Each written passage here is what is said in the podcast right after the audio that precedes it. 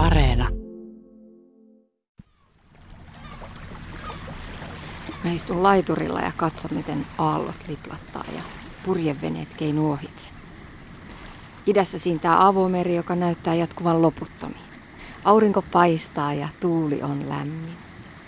Yksinäinen tiira lentää ylitse ja tekee huikean syöksyn aaltoihin yrittäessään saada saalista. Aivan kohta aion pulahtaa virkistävälle päiväuinnille.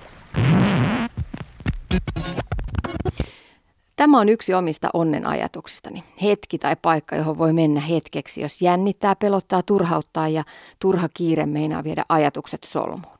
Se on paikka, jossa mieli lepää ja jonne voi ikään kuin paeta oman mielen voimalla. Silmät kiinni ja kohta olet siellä. Mikä on sinun pakopaikkasi kiireestä? Ylepuhe. Tiina Lundbergin huoltamo.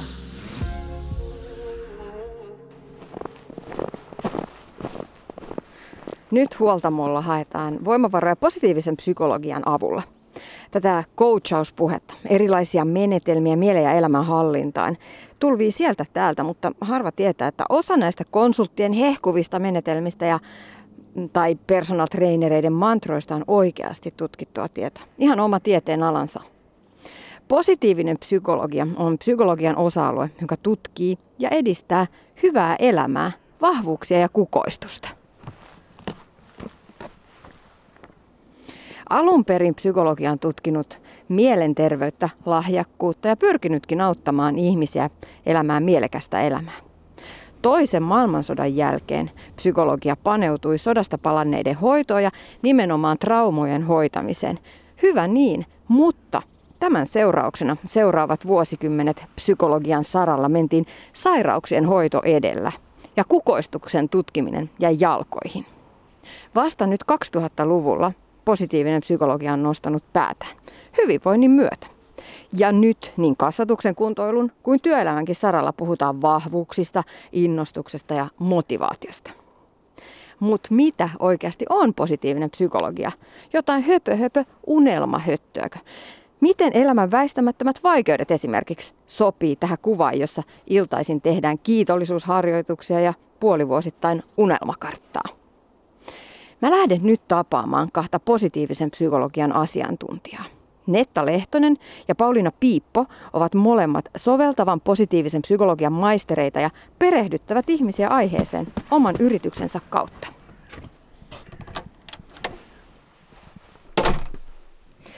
Netta ja Pauliina, teillä on hy- hienot uudet toimistotilat. Näyttää siltä, että yritys kukoistaa ja positiivisen psykologian ilosanomalle on kysyntää. Joo, kyllä. Nyt vihdoin kolmen vuoden jälkeen niin ihan selkeästi on lähtenyt tämä yritystoiminta kukoistamaan ja kiinnostusta onneksi löytyy.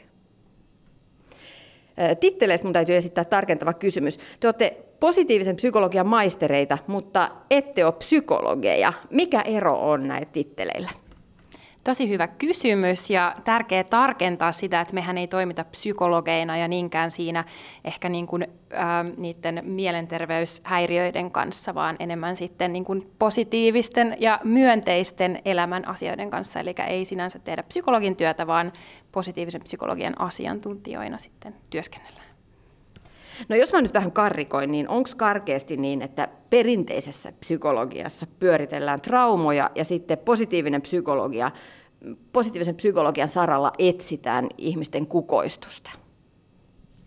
Ää, toki kyllä, mutta on paljon psykologia, jotka myös siellä perinteisellä puolella hyödyntää näitä positiivisen psykologian oppeja ja taitoja ja näin, mutta että kyllähän se niin menee aika usein, että jos mulla on vaikka masennusta tai muuta, niin sitten mä helposti hakeudun sitten sinne sieltä miinuspuolelta sinne niin perinteiseen psykologiaan ja terapeutin vastaanotolle esimerkiksi.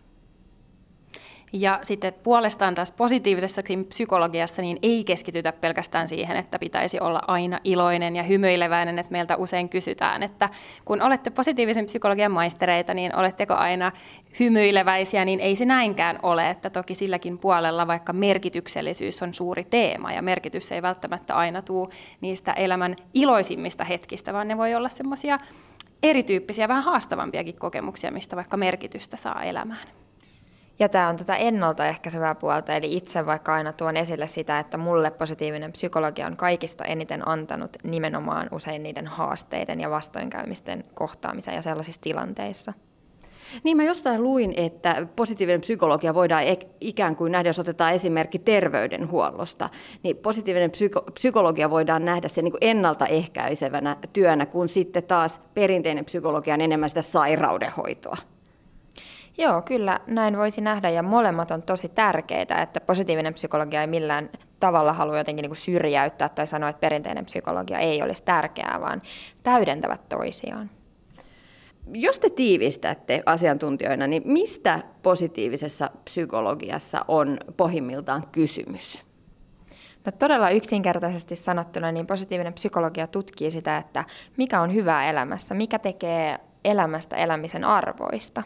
Eli tutkii tällaisia asioita kuin hyvinvointia, onnellisuutta, ihmisten vahvuuksia tai yhteisöjen vahvuuksia ja just vaikka tätä merkityksellisyyttä. Ja tutkii myös sitä, että miten me voidaan edistää niitä asioita ihan yksilötasolla tai sitten vaikka yhteisöissä tai työyhteisöissä, miten me voidaan oppia sellaisilta vaikka yrityksiltä, jotka toimii todella hyvin ja miten me voidaan itse päästä siihen samaan suuntaan. Toisaalta meidän pohtimaan sitä, että onko positiivinen psykologia vain hyvinvoivien ja varakkaiden psykologia. Että se on niin keino, jolla ihmiset, joilla jo menee tosi hyvin, niin he vielä entistä enemmän pystyy boostaamaan sitä omaa hyvinvointia ja omaa terveyttään. No se on lähtenyt ehkä, ja sitä kritisoidaan osittain siitä, että sitä on lähdetty tutkimaan enemmän länsimaissa ja ehkä juuri enemmän keskiluokkaisilla ihmisillä ja näin poispäin, mutta nykyään löytyy enemmän enemmän tutkimuksia esimerkiksi Aasiasta ihmisiltä, jotka on kohdannut jotain luonnon katastrofeja ja muita, ja kuinka nämä taidot voivat auttaa heitä niissä tilanteissa. Että tässä on nyt vain yksi esimerkki, mutta löytyy lukuisia tällaisia, että e- en sanoisi, että se on sitä. Niin, ja sitten toisaalta jos ajattelee, ajattelee sitä, että jos vaikka katastrofi kohtaa, niin sieltä löytyy niitä ihmisiä, jotka sieltä selviää tosi hyvin, niin eikö positiivinen psykologia myös tutki sitä, että mitä keinoja näillä ihmisillä on, jotka selviää paremmin vaikka traumasta kuin heillä, joilla sitten se aiheuttaa niin kuin negatiivista tulevaisuutta. Kyllä, tämä onkin tosi mielenkiintoinen tutkimusalue, tämä posttraumaattinen kasvu esimerkiksi, että joskus jos ihminen kohtaa jonkun todella vaikean trauman, niin sitä kautta, että hän pääsee käymään läpi sitä asiaa, niin voi jopa kasvaa sen myötä. Toki se ei tarkoita, että se aina tapahtuu, mutta joskus voi tapahtua näin. Ja myöskin vaikka resilienssi on sellainen mielenkiintoinen teema, että miten me voidaan siinä jokapäiväisessä elämässä paremmin läpikäydä semmoisia haastavia vaikka muutostilanteita, mitä esimerkiksi työelämässä on paljon, paljon meneillään tällä hetkellä, niin tosi tärkeitä taitoja myös nämä. Suomentakaa vielä resilienssi. Mitä se tarkoittaa? No muutosketteryys on yksi sellainen termi, jota käytetään, mutta no resilienssi mun mielestä englanniksi kuvaa tätä paremmin, mutta voisi sanoa, että se on niin kuin kyky ponnahtaa takaisin. Eli kun mä kohtaan jonkun, mulle tapahtuu vaikka joku erotilanne tai töissä tulee joku epäonnistuminen, niin miten mä ponnahdan siitä takaisin tai ehkä jopa vielä ylöspäin, että mitä mä opin siitä. Niin, positiivinen psykologia tutkii siis ja tukee ihmisten hyvinvointia, onnistumista, kukoistusta. Kyllä tämä kaikki kuulostaa hienolta, mutta väistämättä mulle tulee mieleen kuva sellaisesta USA-laisesta positiivisuushötöstä, jossa kaikki on vähän niin kuin jees jees ja kaikki on positiivisia, kaikki on iloisia ja hymyilee. Silti siinä kyseisessä maassa syödään masennuslääkkeitä enemmän kuin missään muualla maailmassa. Mm, Onko positiivinen psykologia tämmöistä onnellisuushöttöä? Tosi hyvä kysymys ja tätä monesti meiltäkin kysellään ja sanoisin, että, että se on kyllä paljon muuta kuin se, sitä, pelkästään sitä onnellisuushöttöä ja se tutkimus, tiede siellä taustalla on meillekin tosi tärkeää, että kaikki on tutkittua tietoa ja perustuu tutkimukseen se, mitä me tehdään. Ja niin kuin mä mainitsin esimerkiksi tämän merkityksellisyyden suurena teemana, niin ne asiat, vaikka jos me eletään meidän arvojen mukaista elämää, niin se ei välttämättä aina ole helppoa tehdä niitä päätöksiä tai valintoja, tai vaikka antaa anteeksi jollekin tai auttaa tai tämän tyyppisiä asioita, niin ne ei välttämättä ole sellaisia niin kuin positiivisuushöttöasioita, mutta ne voi tuoda meille sitä pitkäaikaista hyvinvointia. Ja ehkä tuosta tulee jotenkin vielä mieleen se semmoinen paine just siitä, että toitotetaan kaikkea, että nämä viisi asiaa tekevät, tekevät nyt sinut onnelliseksi ja sitten helposti ajatellaan, että mun pitäisi pystyä tekemään kaikki se. Mutta tämä tiede tuo sitten tiettyjä työkaluja, jotka sopii tietyille ihmisille tietyissä tilanteissa, um, mutta ei todellakaan ole mitään semmoista onnellisuushöttöä, vaan tavallaan taitoja, jotka ohjaa sua muuttamaan sun ajattelumallia kohti positiivisempaa esimerkiksi ja sitten just tähän merkitykseen liittyvää. Netta Lehtonen ja Pauliina Piippo, Mä tuossa pohdin sitä, että te olette positiivisen psykologian asiantuntijoita ja olette painottanut sitä, että taustalla on tiede.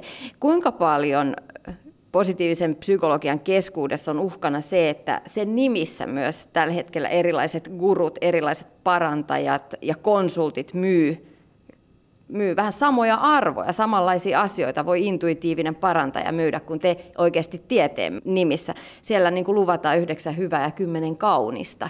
Näettekö te sen uhkana? No totta kai, ja mä jotenkin ajattelisin, että varmaan niin alalla kuin alalla, että ei varmasti pelkästään positiiviseen psykologiaan liittyen, että kyllähän sitä voi, niin kuin tuolla vaikka joka sortin valmentajia ja voidaan sanoa tiettyjä asioita, mutta mä näen sen myös mahdollisuutena eh, niin kuin omaan toimintaan liittyen, että tuo vahvasti esille oikeasti sitä tiedettä, eikä niinkään johonkin omiin ää, kokemuksiin perustuvia näkökulmia. En sano sitä, nehän voi joskus olla tosi toimivia, mutta tämä on niin kuin vahvasti tiedettä.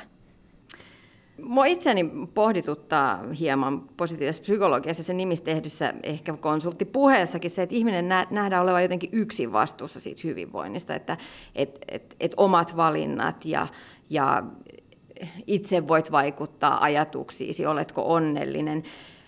Kyllähän silläkin on merkitystä, miten yhteiskunta toimii siinä ympärillä. Tai esimerkiksi työelämässä ei siellä yksin voi tsempata itseään kohti voittoa. Ja se kuulostaa aika, aika julmaltakin, jos ihminen on masentunut, niin sit, sitten toitottaa sitä, että kirjoita kiitollisuuspäiväkirjaa. Tuntuu siltä, että vähän kuin ne ongelmat jo lakastaisi sinne maton alle. Mitä te ajattelette?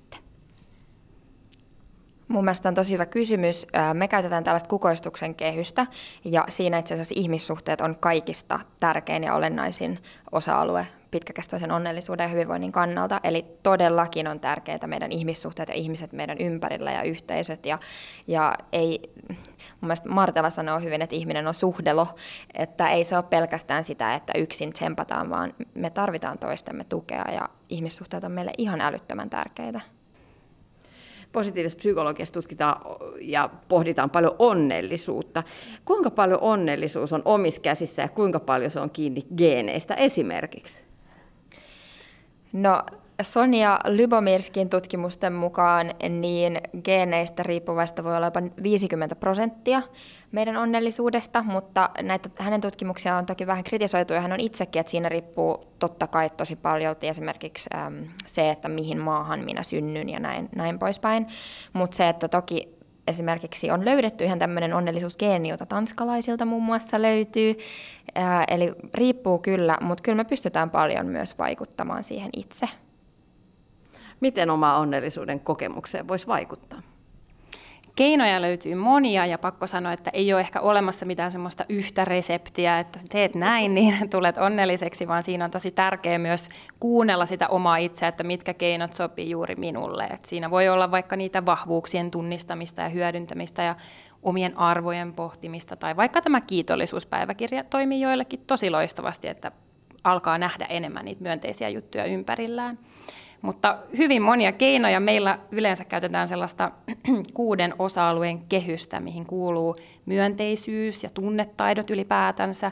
Sitten siihen kuuluu uppoutuminen ja se, että me just tunnistetaan meidän vahvuudet, päästään niitä käyttämään.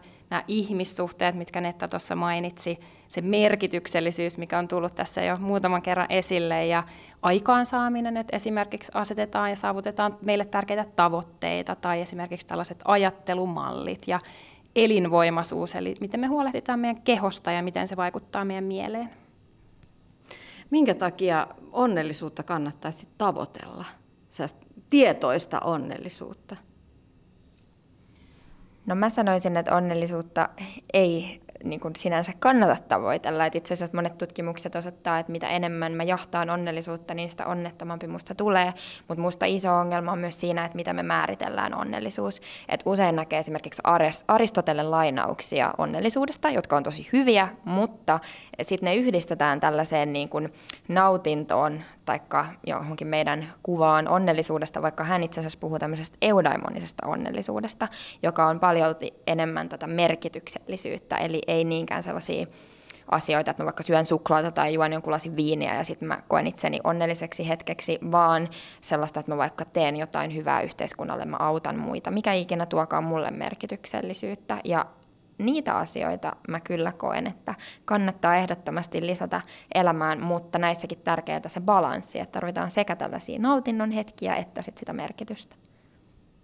Joku sanoi kauniisti näin, että, että ne hedoniset tai tämmöiset mielihyvän hetket toimii hyvänä sellaisena polttoaineena siinä matkan varrella, kun sitten mennään kohti sitä merkitystä ja sitä eudaimonista onnellisuutta. Niin kuin molemmat on tärkeitä kyllä.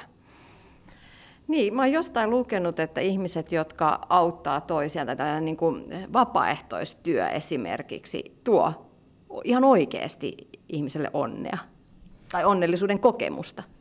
Kyllä, ja löytyy kaikkia mielenkiintoisia tutkimuksia tästäkin, ja yksi tosi äh, hauska esimerkki on äh, tutkimus, joka on tehty vanhuksilla, ja kun he saa laittaa tietyn määrän rahaa hyvän tekeväisyyteen, niin sen todettiin alentavan heidän verenpainetta.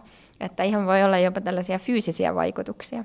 Mutta toisaalta mä luin myös ö, tutkimuksesta, jonka mukaan onnellisuus tai onnellisuuden kokemus vaikuttaa ihmisen terveyteen, niin kuin fyysiseen terveyteen. Voiko se olla näin? No positiivinen terveys on myös semmoinen mielenkiintoinen aihealue, mitä on ruvettu tutkimaan ihan fyysisesti sitä, että mitä meidän kehossa tapahtuu. Vaikka meditaatio tai mindfulnessin harjoittaminen on tosi hyvä esimerkki, että on todennettu erilaisia vaikka tämmöisiä buddhistimunkkeja, jotka toki he meditoi monta monta tuntia päivässä ja meistä ei ehkä niin kuin normaalista ihmisestä ole siihen, mutta heillä on todettu, että jopa tietyt heidän aivojen alueet, joka vastaa vaikka onnellisuudesta, niin on suuremmat Eli ihan tämmöisiä fyysisiäkin vaikutuksia on löydetty ja varmasti semmoinen aihealue, josta tullaan vielä kuulemaan paljon mielenkiintoista asiaa lisää. Ja yksi asia, mitä mä oon myös pohtinut just tässä positiivisessa psykologiassa on se, että kun puhutaan kiitollisuudesta ja hyvää tekemisestä ja onnellisuudesta ja, ja meditaatiosta, niin aiem, aiempina vuosikymmeninä nehän on ollut aika pitkälti uskontojen hallussa. Me uskontojen kautta meille on toitotettu siitä, että hyvää tekemällä sinusta tulee onnellinen ja pääset paratiisiin. Onko nyt tiede ominut nämä ikään kuin vanhat uskontojen hyveet? No, kyllä sieltä löytyy yhtäläisyyksiä ja paljon tutkitaan myös nimenomaan näitä uskontoja ja eri uskontoja. Että ajatellaan vaikka jotain myötätuntoa, niin sehän löytyy oikeastaan kaikista suurimmista uskonnoista sellaisena, mikä tämä on niin kultaisena sääntönä, jos näin voisi sanoa. Ja niin, kyllä niitä tutkimuksia, niin kuin toi mindfulness, niin siellähän näkyy vahvasti tämä uskonnollinen tausta. Että en mä tiedä ominut, ehkä mieluumminkin täydentää ja tukee sitten siinä. Ja toki vaikka tämän mindfulnessin kohdalla on myös hyvä tiedostaa se tausta, että mistä se on lähtenyt. Ja tiedostetaan se, että se on alun perin ollut tällainen uskonnollinen, uskonnollinen ää, tapa, ää, mitä harrastaa. Ja sitten taas toisaalta esimerkiksi Suomessa nykyään, niin me ei olla enää niin uskonnollisia kuin aikaisemmin. Että sehän on hienoa, että me voidaan poimia sitten kuitenkin näitä tällaisia niin kuin tärkeitä teemoja niistä uskonnoista. Maailma paranee puhumalla. Mulle onnellisuus on sitä, että mä pääsen liikkumaan ja urheilemaan. Onnea on hikivana ohimolla. Urheilu- ja liikuntapsykologia on yksi psykologian suuntaus, jossa nimenomaan käytetään positiivisen psykologian menetelmiä – eikä pelkästään johdattamaan jo treenaamiseen hurahtaneita tai kilpaurheilijoita kohti suurempia voittoja, vaan myös motivoimaan ihmisiä, jotka eivät ole ikinä liikkuneet, aloittamaan liikunta, joka ylläpitää terveyttä. Aleksi Tossavainen on urheilu- ja liikuntapsykologian maisteri. Hän on ollut mukana tekemässä Voittavat tavat harjoituskirjaa, tehtäväkirjaa ja työskentelee valmentajana Eerikkilän urheiluopistossa. Hän kuvaa psyykkistä valmennusta niin, että tarkoituksena ei ole mennä ongelmat edellä, vaan mietitään, miten jokapäiväiset asiat voidaan tehdä entistä paremmin. Lähdetään Aleksi Juttusille.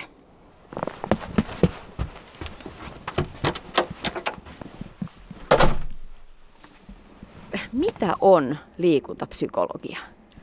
Erittäin hyvä kysymys ja sehän on aika abstrakti asia ollut urheilupsykologia, liikuntapsykologia pitkän aikaa ja siitä sitten on pikkuhiljaa koitettu konkretisoida, että mitä se sitten käytännössä tarkoittaa ja siihen liittyy tämmöisiä asioita, ominaisuuksia, taitoja kuin vaikka motivaatio, itseluottamus, mä lisäisin myös itsetuntemus siihen. Sitten jos mennään urheilupsykologian puolelle, niin siellä tulee keskittymistä, vireystilan säätelyä, mutta ehkä liikuntapsykologian näkökulmasta, niin ehkä tämä puhutuin aspekti on tämä motivaatio. Ja se tulee tällä hetkellä monella eri saralla vastaan tämä termi motivaatio, itsensä johtaminen myös työelämän puolella. Että se ei ole pelkästään, nämä termit ja asiat ei ole pelkästään liikuntapsykologian saralla tällä hetkellä niin kuin pinnalla. Ei, ehdottomasti ja se on nimenomaan sekä työelämässä että urheiluelämässä kilpailu on kovaa ja sen takia nimenomaan tämmöiset psykologiset aspektit on erittäin tärkeitä ja huippu isot yritykset nimenomaan käyttää siihen paljon resursseja tutkimaan sitä, että minkä takia vaikka toiset tiimit menestyy ja toiset ei. Ja esimerkiksi Googlehan teki muutama vuosi takaperin tämmöisen legendaarisen tutkimuksen, missä tärkeimpänä elementtinä menestyvillä tiimeillä oli nimenomaan tämmöinen psykologisen turvallisuuden aspekti. Eli onko mun turvallista epäonnistua ja saanko mä haastaa itseeni ja näin päin pois siellä omassa ryhmässä. No sitten jos puhutaan ihan liikunta-urheilupsykologiasta, niin mitä se antaa ihan tavalliselle kuntoilijalle? Mä sanoisin, että se on hyvin pitkälti se syy, minkä takia me toimitaan niin kuin me toimitaan. Eli nykypäivänähän meillä on tietoa lähes kaikesta ja tiedon määrä on hyvin harvoin se rajoittava tekijä, minkä takia me ei sitten liikuta tai toimita niin kuin me ehkä haluttaisiin. Joten urheiluliikuntapsykologia vastaa siihen kysymykseen, että miksi me liikutaan tai toimitaan niin kuin me toimitaan. Miten ne liikunta- ja urheilupsykologian sit ne, se tieto ja se hyvät tavat ja tietämys, mitä sieltä, sieltä suunnat tulee, niin saataisiin vietyä ihan oikeasti käytäntöön ja arkeen? Kyllä, erittäin hyvä kysymys ja sen takia on paljon esimerkiksi personal trainereita tulee koko ajan Suomessa lisää, koulut, koulutusta on paljon, eri, eri mahdollisuuksia on paljon ihmisillä ja mä näkisin, että tärkeimpänä aspektina on myös ihmisen oma kiinnostus sitä asiaa kohtaan, että sähän välttämättä et tarvi mitään ulkoista apua, jos sulla on se halu ja palo itse kehittää itseäsi siinä aiheessa. Millaisiin asioihin ihmiset hakee tukea urheilu- ja liikuntapsykologian parista? No mun näkökulma, mä itse en ole psykologi, joten mä en itse hoida tämmöisiä kliinisiä tapauksia ja mun näkökulma urheiluliikuntapsykologiassa on se, että ei se, että meillä olisi ongelmia, vaan se, että miten me ehkä voitaisiin tehdä asiat entistä paremmalla tasolla. Ja tämmöisiä pieniä arkisia muutoksia tekemällä me saadaan muodostettua pysyvää muutosta ja kehitystä meidän omaan tekemiseen. Urheilu- ja liikuntapsykologia ponnistaa vahvasti positiivisen psykologian nä- näkökulmista, joissa yritetään nostaa ja löytää omia vahvuuksia, omia, omien esimerkiksi luonteen vahvuuksia. M- millaisista asioista puhutaan urheilun saralla ja liikunnan ja kuntoliikunnan saralla, jos puhutaan luonteen vahvuuksista? Kyllä mä näkisin, että se positiivinen suuntautuminen on, on, on totta kai niin kuin tärkeä, tärkeä asia. Ja jos puhutaan tämmöisistä ominaisuuksista, taidoista, piirteistä, niin yksi merkittävimmistä asioista on tämmöinen kuin sinnikkyys kautta sisukkuus tämmöinen kirjailija, tutkija kuin Angela Duckworth on kirjoittanut erinomaisen kirjan kuin Grit, ja se kertoo nimenomaan siitä, että miten tämä sisukkuus ehkä suomeksi käännettynä niin on merkittävin tekijä ihmisten sitten käyttäytymisen muutoksessa kautta sitten lainausmerkeissä menestymisestä. On se menestyminen sulle sitten mitä tahansa. Jos puhutaan urheilupsykologiasta, niin se on kuitenkin, ja liikuntapsykologiasta, niin on tosi uusi ja tuore ala Suomessa. Kuinka paljon urheilijat hakee apua psyykkiseen valmennukseen? Kyllä mä näkisin, että se on ehdottomasti kasvamassa tosi paljon ja siellä on mun mielestä edelleen sitä ongelmalähtöistä näkökulmaa, että sitä ajatellaan, että jos mulla ei ole ongelmia, niin siitä ei ole hyötyä, mutta kuten mä aikaisemmin sanoin, niin mun näkökulma on se, että se ei ole nimenomaan ongelmakeskeinen, vaan se, että miten voitaisiin jokapäiväiset asiat tehdä entistä paremmalla tavalla. Ja tässä saa aika monen valmentajan urheilijoiden kanssa Eerikkinen urheiluopistossa muun muassa työskennellä, niin kyllä mä sanon, että se on hyvin kiinnostunut ja avoin se ilmapiiri nykyään sitä kohtaan, ja todella monet valmentajat, nuoret on nimenomaan kiinnostuneita saamaan siitä niin kuin konkretiaa, että hei, mitä tämä nyt tarkoittaa ja mitä mä voin kehittää itseäni. Niin, eli ajatus ei ole se, että jos urheilija vaikka epäonnistuu tärkeillä hetkellä tai jännittää ihan hurjasti, niin sitten mennään urheilupsykologian asiantuntijan juttu sille, vaan ihan jo tavallisessa arkisessa työssä nämä asiat pitäisi olla läsnä. Kyllä, kyllä mä näen nimenomaan näin ja tämmöinen niin kuin muun muassa vaikka jännittäminen sä mainitsit, niin sehän on luonnollinen aspekti, mitä me kaikki tehdään, että siinä nimenomaan mä en näkisi, että siinä on mitään väärää, vaan sitten pikemminkin voidaan miettiä sillä omalla kohdalla, että, että miten me voidaan tuoda sitä keskittymistä ehkä takaisin niistä omista ajatuksista tai muista, mikä usein johtaa siihen, niin tähän läsnäoloon, tähän hetkeen ja sitä kautta sitten saada se oma, oma paras siinä hetkessä. Ja kuten sanoit, niin nämä samat aspektit pätee totta kai sekä urheilussa, työelämässä että sitten ihan kotielämässäkin. Että sitä itsekin huomaa monesti, että vaikka siellä on paikalla, niin siellä ei ole välttämättä aina läsnä. Just näin, ja sitten toisaalta jos puhutaan, ja vaikka nyt otetaan se jännittäminen, niin e, se jännitys ei ole se asia, jota pitäisi penkoa, vaan se, että mitä siellä taustalla on. Että miksi jännittää? No siksi, jos vaikka pelottaa mm. epäonnistuminen. No miksi pelottaa epäonnistuminen? Mm, mm, kyllä, se, se, se on juuri näin ja se on tosiaan luonnollisia asioita ja mikä itsellä on lähtökohtana on tämmöinen joustavuuden kautta nähdä se, että se, että jännittää, se on ihan täysin fine ja normaalia ja kysymys on siitä, että miten mä voin sitten sen jännityksen kanssa edelleen toimia kohti niitä itselle tärkeitä asioita. Se on se oikea kysymys. Mm, Aleksi Tossavainen, sä työskentelet täällä Eerikkilän urheiluopistossa urheilu- ja liikuntapsykologian asiantuntijana. Mm, millaisia asioita näille nuorille urheilijoille voit tuoda nimenomaan liikuntapsykologian näkökulmasta? Erittäin tärkeä hyvä kysymys ja mehän ollaan nimenomaan Eerikkilässä nyt tässä viimeisen vuoden aikana konkretisoitu sitä psyykkistä valmennusta ja löydetty siihen tämmöisiä erilaisia palasia, mistä se koostuu ja siellä nimenomaan on tämmöisiä asioita kuin motivaatio, itseluottamus, itsensä tunteminen. Nykyaikana erittäin tärkeä asia sekä urheilussa että kouluelämässä nuorilla keskittyminen, mistä sitten muun muassa vireystilan säätely myös tulee sitten tietyllä tavalla myös tämä, puhutaan huippuurheilusta, niin kilpailullisuusaspekti myös ja millä tavalla sitä voidaan tuoda turvallisesti täällä joukkueympäristössä, jos me halutaan puhua huippuurheilusta. Me ollaan täällä Eerikkälän urheiluopistolla liikuntasalissa. Tämä on vähän nyt stereotyyppinen kysymys ja ehkä stereotyyppinen ajatus tällaisesta vähän ehkä miehekkäästäkin maailmasta. Pallopelit ja sitten puhutaan psyykkisestä valmennuksesta. Kuinka hyvin tänä päivänä valmentajat ja, ja sitten laji-ihmiset ottaa vastaan tällaiset ns. pehmeät asiat eh, niin kuin sen kovan työn ja tekniikan mm. rinnalla? Erittäin hyvä kysymys ja urheilumaailmahan on muuttunut aika paljon, jos mietitään vaikka 10 parikymmentä vuotta taaksepäin, missä oli paljon enemmän tämmöistä autoritääristä, kontrolloivaa valmentajuutta, ja se oli se tyyli, ja nykyään nykynuoretkin on hyvin erilaisia, joten se valmennustyylin on pakko myös olla muuttunut niistä ajoista paljon, ja itse on siinä mielessä hyvin onnekkaassa tilanteessa, että lähestulkoon kaikki näistä valmentajista on hyvin avoimia ja halukkaita kehittämään itseään, joten sitten tällainen kouluttajan näkökulmasta se on myös mukava niin kuin, tilanne lähteä kertomaan ja tukemaan, tuomaan näitä asioita sinne omaan arkeen. Niin, että et ole saanut kommentteja missään vaiheessa, että mitä tällaista pehmo-hommaa.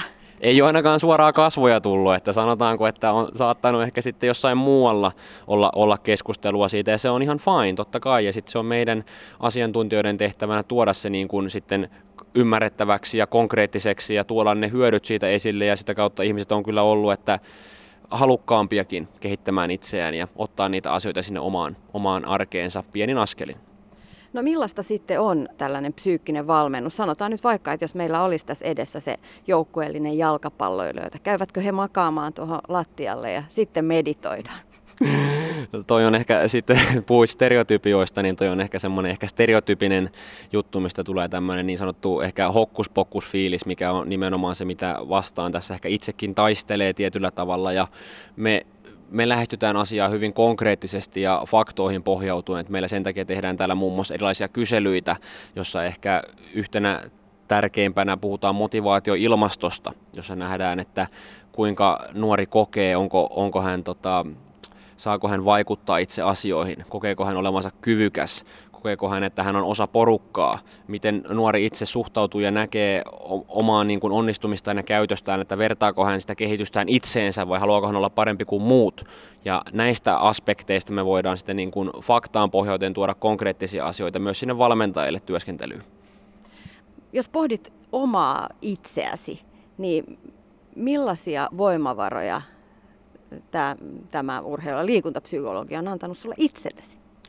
Kyllä se on avannut semmoista maailmaa itsensä tuntemiseen paremmin. Et sitä on ehkä aikaisemmin, huip, ei nyt huippu, mutta urhe, urheilutaustalla kumminkin, niin ehkä se sinnikkyys on semmoinen, mitä siellä on kasvanut tosi paljon. Nykyään on ehkä, ehkä sitten oppinut myös kuunteleen itseensä paremmin, ettei välttämättä aina vaan hampaat irvessä hakkaa päätä seinään, vaan osa sitten myös ehkä pysähtyä, reflektoida, miettiä mikä vie eteenpäin ja sitä kautta sitten kehittää sitä toimintaa ja tehdä niitä oikeita valintoja. Ylepuhe. Tiina Lundbergin huoltamo. Näin totesi Aleksi Tossavainen. Netta Lehtonen ja Pauliina Piippo ovat positiivisen psykologian maistereita ja alan yrittäjiä. Palataan Neta ja Pauliinan pakeille.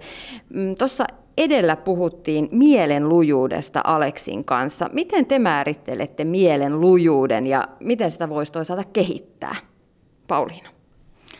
No mielen lujuus, mulla tulee mieleen aika moniakin asioita, mutta esimerkiksi tämmöinen sinnikkyys ja se, että miten me voidaan periksi antamattomasti vaikka tavoitella jotain pitkäaikaisia tavoitteita. Toisaalta tulee myös mieleen tahdonvoima, mikä on aika mielenkiintoinen juttu, että me pystytään ihan treenaamaan myös sitä, että kuinka paljon meillä tahdonvoimaa on. Ja siihen liittyen on myös tärkeää muistaa ja tiedostaa se, että se on itse asiassa semmoinen päivän mittaan vähentyvä voimavara, että jos vaikka täytyy ottaa joku uusi tapa käyttöön tai vaikka itselle välillä on vaikea mennä vaikka urheilemaan, niin se on parempi, että mä teen sen aamulla, koska silloin mun tahdonvoimavarastot on täynnä sen sijaan, että mä pitkän työpäivän jälkeen pakotan itseni salille, niin se voi olla paljon vaikeampaa ja sitä ei välttämättä tapahdu ollenkaan. Ja siis sen takia suklaalevy tulee syötyä iltaisin eikä aamuisin. Haha, tähän löytyi selvitys. Kiitos Pauliina Piippo. Netta Lehtonen, miten sinä määrittelisit sitten tätä mielenlujuutta? Mä haluaisin jotenkin tuohon lisätä vielä sen, että joskus on ainakin itse saanut oppia, että just se itsemyötätunto ja tavallaan se, voisiko sanoa mielen, sit se pehmeämpi puoli, tai että se on ehkä mulle jopa kaikista lujin, koska se on aika voimakasta se itsekritiikki ja muu, joka sieltä tulee, ja itse asiassa mä saavutan mun tavoitteet paljon paremmin ja mä pystyn pysymään paljon motivoituneempana, jos mä muistan sen itsemyötätunnon tärkeyden ja myös sen mielen ketteryyden, eli sen resilienssin, että, että vaikka niitä vastoinkäymisiä tulee, koska niitä tulee ihan varmasti, niin kyllä sieltä aina sitten ponnahdetaan. Miten omia näitä mielenlujuuksiaan voisi kehittää? Joku sellainen kiva viiden, viiden tota vinkin kohta. No jos me puhutaan tästä tahdonvoimasta, niin sitä voi kehittää esimerkiksi lepäämällä tarpeeksi, syömällä hyvin, että tässä tulee ihan nämä tämmöiset elämän perusasiat, jotka liittyy myös tähän elinvoimaisuuteen paljon, että miten me pidetään siitä meidän kehosta ja meidän jaksamisesta huolta. Ja ihan liikunnan kautta myös, vaikka se liikunta voi olla se haaste, mutta se, että me otetaan se ensimmäinen askel ja saadaan se onnistumisen kokemus, niin se voi myöskin lisätä tätä meidän tahdonvoimaa. Ja mindfulness, jälleen kerran, hyvä työkalu tähänkin asiaan. Ja sitten nämä tämmöiset ajatusmallit, eli se, että mä lähden just lähestyyn vaikka jotain epäonnistumista tai muuta siltä, sillä tavalla, että mä en ajattele, että no nyt minä olen täysin epäonnistunut, vaan mä mietinkin sitä, että okei mä pystyn kehittyyn, miten tästä nyt seuraavaksi selvitään. Ja siihen ehkä lisäisin vielä nämä uskomukset, että mä, mulla on sellaisia tarinoita, joita mä kerron päässäni itselleni vaikka liittyen urheiluun, niin mitä mä voin lähteä haastamaan niitä ja tunnistaa ne ylipäätään ja just puhumaan itselleni kuin hyvälle ystävälle. Pauliina Piipo ja Netta Lehtonen, Puhutaan siitä, että positiivinen psykologia on siirtynyt 2.0 aikakauteen. Mä löysin tällaisen termin. Mitä se tarkoittaa, positiivinen psykologia 2.0? No niin kuin tuossa aiemmin mainitsin, niin positiivista psykologiaa on paljon myös kritisoitu, ja se on ihan ymmärrettävää, koska jos ajatellaan, että 98 vuonna on perustettu tämä tiede, niin jostain on pitänyt lähteä liikkeelle, niin aluksi on keskitytty kauheasti just siihen positiivisuuteen ja niihin positiivisiin tunteisiin ja muihin, jotka on kaikki tosi tärkeitä, mutta sitten nyt otetaan vielä enemmän mukaan sitä, että mitä hyötyä voi olla, miten mun kukoistuksen kannalta voi olla tärkeää, että mä koen myös niitä epämukavia tunteita, taikka just niin kuin puhuttiin tästä posttraumaattisesta kasvusta, että miten jostain traumastakin voi seurata kasvua ja, ja näin poispäin. Eli puhutaan oikeastaan tämmöisestä positiivisen psykologian toisesta aallosta ja jälleen kerran en haluaisi niin kuin erottaa näitä toisistaan, vaan nämä hyvin tukee toisiaan ja ehkä myös omalla tavallaan vie positiivista psykologiaa lähemmäs tätä perinteistä puolta. että sieltä löytyy itse asiassa aika paljon yhteistä myöskin. Millä tavoin sitten tällaiset, tällaiset niin kuin huonot kokemukset tai traumat voi olla portti kukoistukseen? No jos ihminen kokee jonkun tosi traumaattisen kokemuksen, vaikka jonkun läheisen kuoleman tai mitä se, mitä se sitten ikinä onkaan, niin siinä varmasti menee aika syvälle itsensä kanssa, saattaa mennä niissä ajatuksissa, kun tavallaan läpikäy sitä traumaa, että se ei tapahdu mitenkään heti siinä hetkessä välttämättä se kasvu, eikä sitä kannata ajatella, että sitä aina tapahtuu tai ottaa jonkinnäköistä painetta asiasta, mutta tutkimuksissa on kuitenkin todettu, että monet ihmiset, kun he läpikäy sitä asiaa. Pikkuhiljaa esimerkiksi saattaa vaikka ymmärtää paremmin, että mitkä asiat on oikeasti tärkeitä mun elämässä ja mitkä on ne mun tärkeät arvot, mihin mä haluan käyttää mun aikaa ja resursseja ja mitkä on ne läheiset ihmiset, kenen kanssa vaikka haluan, haluan viettää sitä aikaa, niin tämän tyyppisiä asioita esimerkiksi on seurannut.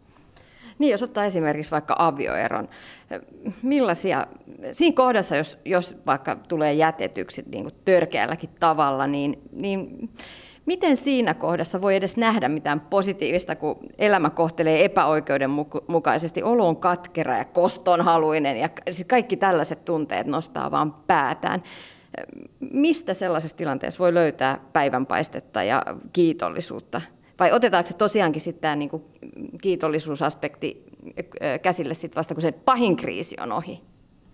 Mä luulen, että toi riippuu tosi paljon henkilöstä, mutta tota, kyllä itse ainakin huomaa sen, että mitä enemmän on näitä oppeja ottanut käytäntöön ja harjoittelee, se on edelleen vaikeaa päivittäin, mutta silloin kun mä kohtaan jotain vähän suurempiakin vastoinkäymisiä, niin kyllä mulla on nyt siellä se työkalupakki, jonka avulla mä voisin esimerkiksi tällaisessa erotilanteessa sitten myös No ensin kannattaa varmasti kokea ne epämukavat tunteet ja, ja näin, mutta et, et siinäkin saattaa kuitenkin nähdä niitä jotain asioita, että osaan olla kiitollinen siitä ajasta tämän puolison kanssa ja, ja mistä kaikesta nyt olenkin kiitollinen, niitä löytyy usein jopa vastoinkäymisistä, koska ne saattaa olla niitä asioita, jotka tekee minusta sen henkilön, joka minä olen ja ää, tavallaan vie minua eteenpäin.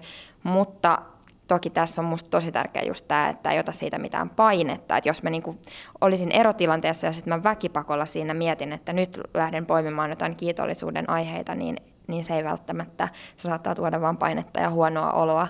Mutta mitä enemmän tosiaan harjoittelen, niin huomaa, että se alkaa niin kyllä tulemaan sieltä sillä automaattisesti. Ja sitten tämmöisessä tilanteessa pienet askeleet, että ei vaadi itseltään liikoja. Ja itsemyötätunto, joka on tuolla meidän kehyksessä myös, niin se on ihan yksi meidän suosikkityökaluista, että se, se on ihan hirmu tärkeä asiassa kuin asiassa.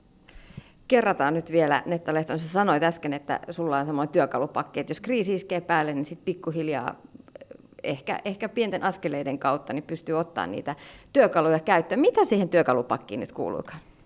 No siihen kuuluu kyllä vaikka mitä, mutta mä sanoisin, että toi kiitollisuus on siis, mihin mä aiemmin viittasin, niin se, että sen huomaa kyllä, että itse en ole ollut mikään todella positiivinen henkilö ja siksi lähtenyt opiskelemaan positiivista psykologiaa, vaan mulla on ollut aika voimakaskin se negatiivinen vinouma, joka siis meillä kaikilla on. Eli keskitymme hirmuisesti enemmän siihen, mikä on huonosti tai mitä ei ole tai näin, näin niin olen joutunut sitä todella paljon työstämään ja nyt kun mä oon sitä työstänyt ja koko ajan työstän, niin mä huomaan, että se alkaa sujua vähän niin kuin automaattisemmin, että mun ei välttämättä tarvitse vaikka kirjoittaa jotain kiitollisuuden aiheita itselleni jonnekin, vaan kun tapahtuu joku vastoinkäyminen, niin toki mä annan itseni kokea ne epämukavat tunteet, mutta sitten jossain vaiheessa myös äh, näen sitä valoa siinä pimeässä tilanteessa. Millaisia muita työkaluja voisi löytyä tästä työkalupakista? No tämä itse myötätunto, minkä Netta tuossa mainitsi, niin on kyllä ollut itsellekin tosi hyvä ja tärkeä, hyödyllinen. Se on oikeastaan sellainen asia, mikä melkein asiakkaan kuin asiakkaan kanssa tulee puheeksi. Että me ollaan usein hyvin kriittisiä itsellemme ja saatetaan puhua itsellemme aika vaativaan ja negatiiviseen sävyyn, ehkä varsinkin jonkun epäonnistumisen kohdalla, että jos mä vaikka nyt takeltelen tässä sanoissani, niin mä saatan ajatella, että voi ei, että mitä nyt kaikki ajattelee, että mitä toi nyt höpisee siellä. Sitten jos net, netalle käy samoin, niin sitten mä ajattelen, että no ei kukaan varmaan edes huomannut sitä, että ei ole väliä, kaikille sattuu tällaisia asioita. Mutta että oppis puhumaan itselleen samalla lailla kuin hyvälle ystävälle, että mä osaisinkin pysäyttää sen negatiivisen puheen ja sanoa, että hei Pauliina, kaikille sattuu tällaisia asioita, ei se ole ehkä niin vakavaa ja ehkä kukaan ei edes huomannut sitä yhtä hyvin kuin minä itse. Niin, me joskus puhutaan itsellemme sillä tavoin, että jos niin puhuisi toisille ihmisille, niin ei olisi yhtään ystävää. Juuri näin, ja se ei ole todellakaan mikään ihan helppo juttu kääntää sitä puhetta, mutta pikkuhiljaa jälleen kerran harjoittelun kautta niin on huomannut, että saa ainakin itsensä paremmin kiinni niissä tilanteissa, kun tulee se mollamaija sieltä esiin ja osaa myös pikkuhiljaa sitten kääntää sitä paremmin kohti sitä myönteisempää. Ja vielä pari työkalua. No sitten kyllä mä sanoisin noin vahvuudet, että, että ne on yksi semmoinen todella tärkeä ja itselleni ollut tosi merkityksellinen. Eli ihan voin konkreettisesti tässä sanoa, jos, jos saa antaa vinkin, niin voi käydä tekemään tällaisen ilmaisen vahvuustestin osoitteessa www.vijame.org.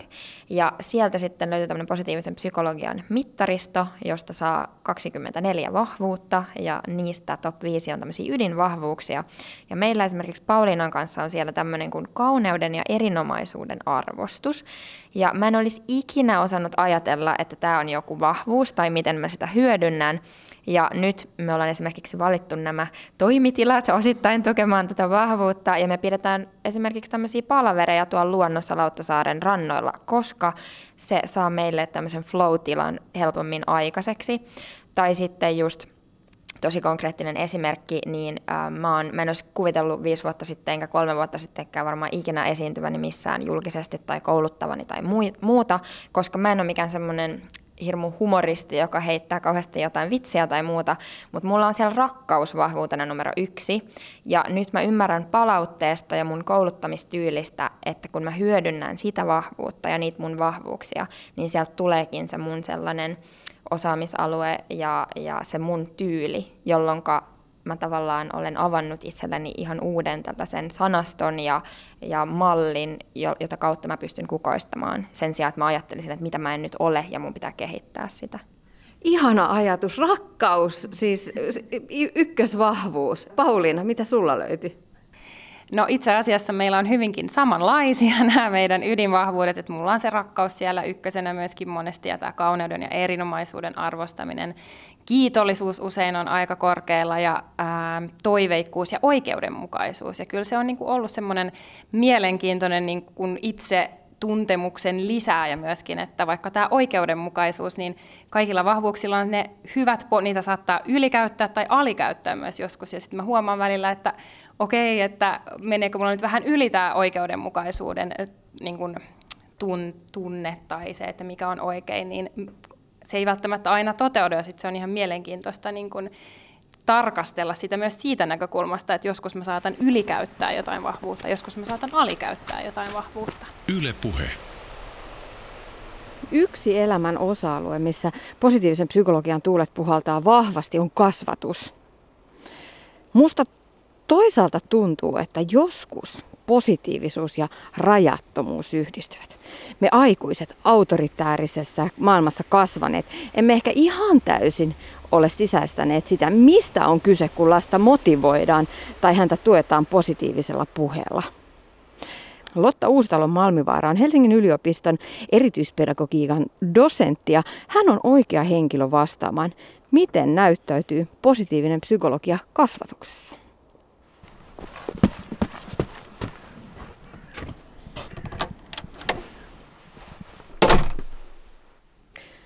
Lotta Uusitalo Malmivaara, Sä oot tehnyt yhdessä Kaisa Vuorisen kanssa Huomaa hyvä kirjan ja siihen liittyvää oppimismateriaalia. Kirja perustuu positiivisen psykologian ajatuksiin mielen vahvuuksista. Lotta, miten lapsissa se hyvä huomataan? Tarttumalla niihin asioihin, jotka menee hyvin. Eli konkreettisiin juttuihin, joissa näkee, että hei nyt mennään siihen suuntaan, joka on toivottu ja heti mainitsemalla siitä.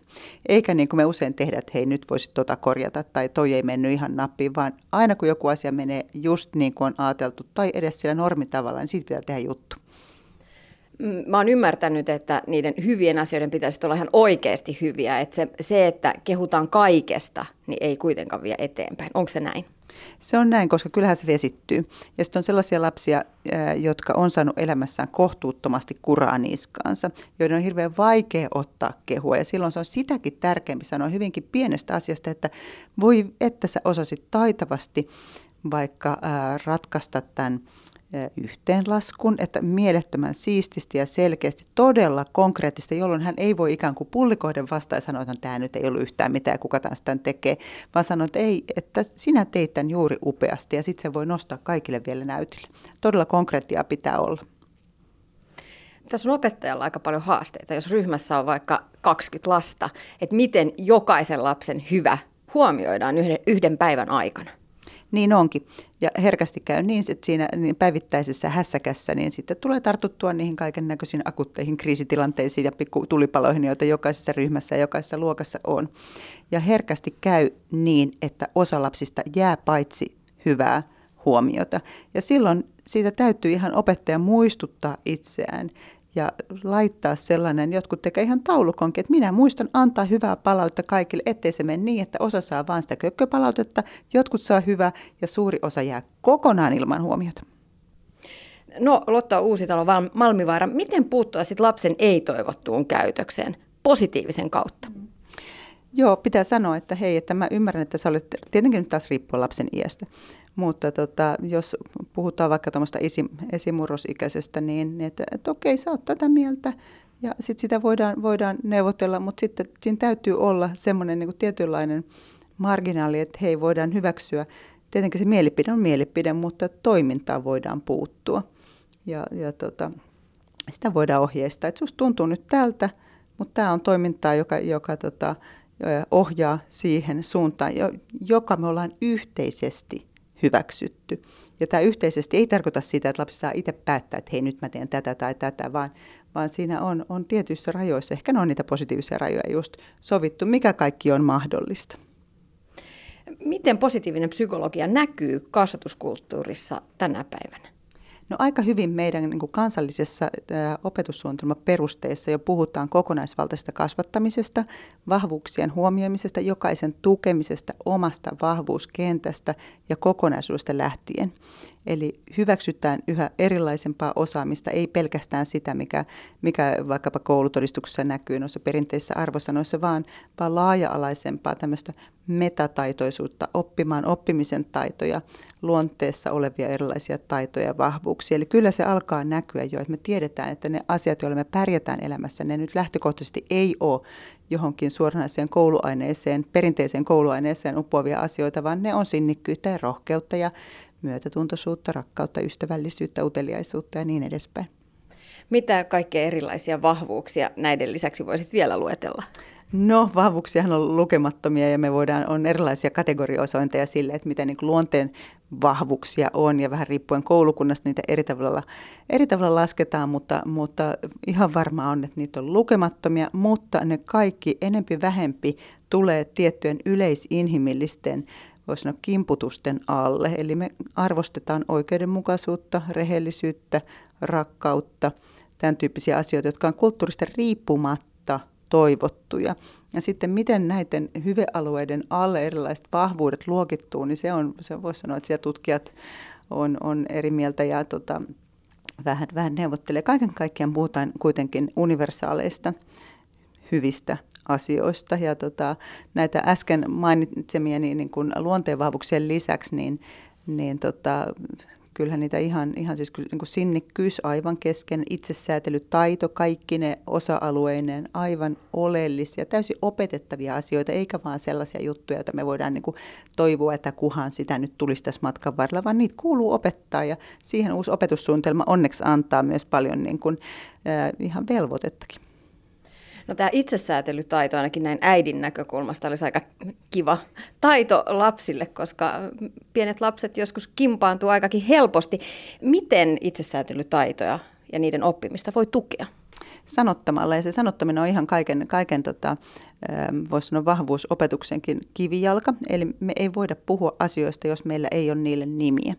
Eli ihan pienellekin lapselle voi sanoa, että hei, nyt sä tarvitset sitä itsesäätelytaitoa. Ja jos on ihan pikkusesta kyse, niin me voidaan, niin kuin me ollaan Vuorisen Kaisan kanssa, meillä on vahvuusvaris, joka tulee olkapäälle juttelemaan. Ja tota, yhtä hyvin siinä voi olla vaikka liikennevalot, jossa voidaan sanoa, että hei kuule, nyt sä et ole niin kuin vihreällä, että nyt sun pitää malttaa, nyt painat keltaista tai nyt ollaan punaisella, noin ei toimita. Eli annetaan vähän aikaa tai otetaan siihen sitten sen sisäisen puheen tueksi juuri joka, joku maskotti, jonka kanssa lapsi voi sitä reflektiota käydä ja miettiä, että hei mä voin, mä aikuiset sanotaan, että nyt mä lasken kymmeneen, mutta lapsi ei, ei pikkulapsi tietenkään tätä tee, mutta hän voi vähäsen malttaa mieltä, kun hän ajattelee, että hei, mitähän se sanoisi, vaikkapa se vahvuusvaris mulle tällä hetkellä, että nyt mä en vaikkapa tempose toiselta lelua, tai nyt mä en sano rumaa sanaa, tai nyt mä en kiilaa, tai, tai nyt mä en ahmase kaikkia herkkuja pöydästä, koska minulla on tukena, niin vaikkapa tämä vahvuusvaris tai joku muu sisäisen tuen vahvistaja, sisäisen puheen vahvistaja. Jos koulussa ja kotona toimitaan ö, positiivisen psykologian opeilla, niin mit, mitä se tuo lapselle?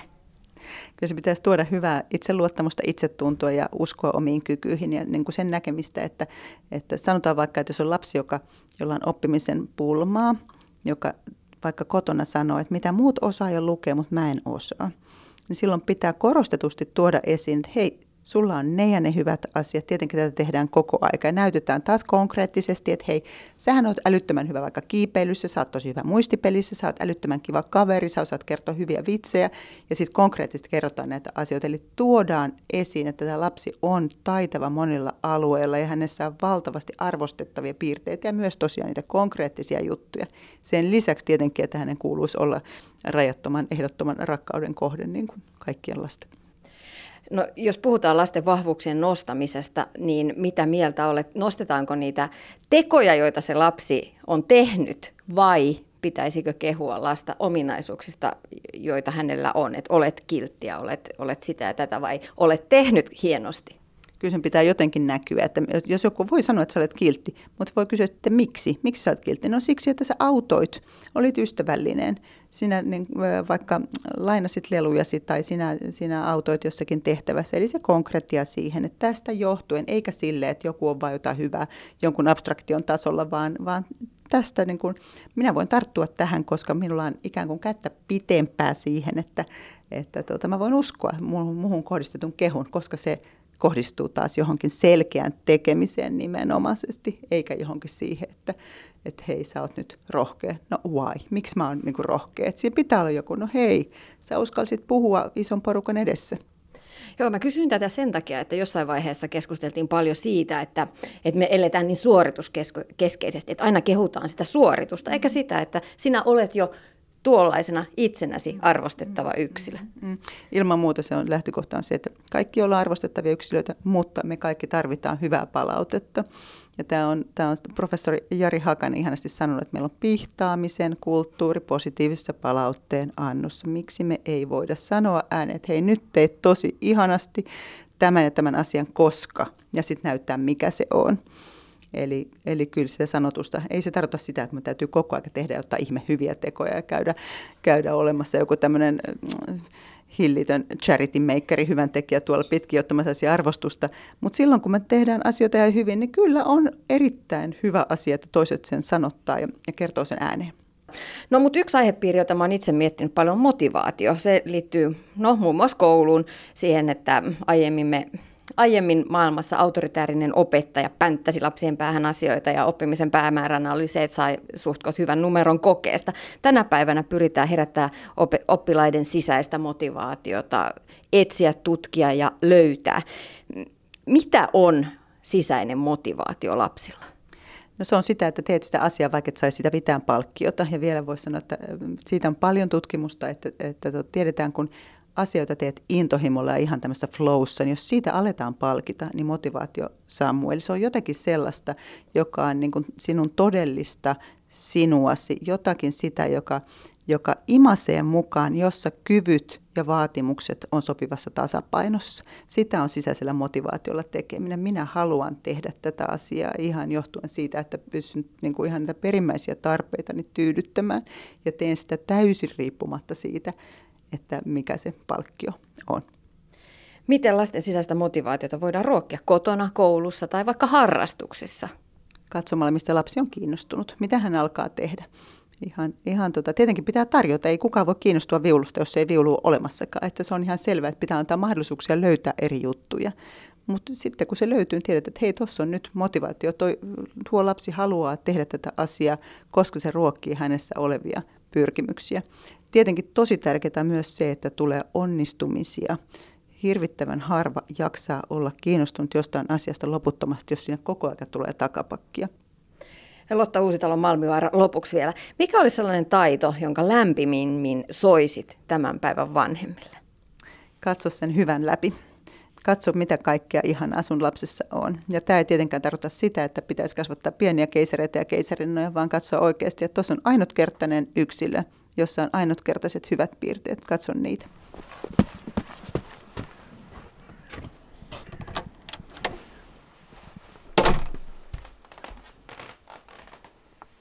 Mulla tulee mieleen, että elämä ja maailma on yhtä aaltoliikettä ja jokainen sukupolvi tekee omat virheensä, mutta ne on aina eri kuin edellisten sukupolvien virheet. Tulevaisuus näyttää, miten positiivisen psykologian otteella kasvatetut lapset pärjäävät maailmassa, pärjäävät elämässään. Mitä sanovat Netta Lehtonen ja Pauliina Piippo? He ovat molemmat soveltavan positiivisen psykologian maistereita ja kouluttavat ihmisiä aiheeseen oman yrityksensä kautta. Miltä näyttää tulevaisuus? Miten positiivinen psykologia muuttaa maailmaa? Maailma paranee puhumalla. No mä itse näkisin sen niin, että ehkä tulevaisuudessa meidän ei tarvitse erottaa positiivista psykologiaa ja psykologiaa, vaan että ne olisi sellainen niin kuin luonnollinen yhdistelmä. Ja toki tämä positiivinen psykologia, jos me sitä kautta voidaan ennaltaehkäistä niitä ongelmia, niin jos me päästään enemmän siihen suuntaan, että olisi vaikka siitä pienestä pitäen jo niitä erilaisia työkaluja ja taitoja siihen, että miten me voidaan kehittää meidän mieltä myös toisaalta niissä vastoinkäymisissä ehkä helpommin tai kivuttomammin tai paremmin päästä niiden läpi, niin kyllä mä näkisin, että siinä voi olla, voi olla ainekset hyvälle tulevaisuudelle. Ja jos ajatellaan, että lapsilla olisi entistä paremmat tunnetaidot, kyky rakentaa ja edistää hyviä ihmissuhteita – äm, kyky nähdä omia vahvuuksiaan, sitä mikä on hyvää sekä itsessä, mutta myös muissa. Ja tuntisivat arvonsa, eli tietäisivät, mikä tuo itselleen merkitystä, ja pitävät kehostaan hyvää huolta, ja itsemyötätunto ja muu olisi niin kuin paremmin esillä, niin kyllä mä sanon, että tämä maailma olisi silloin aika paljon kauniimpi paikka tulevaisuudessa. Ylepuhe. Tiina Lundbergin huoltamo.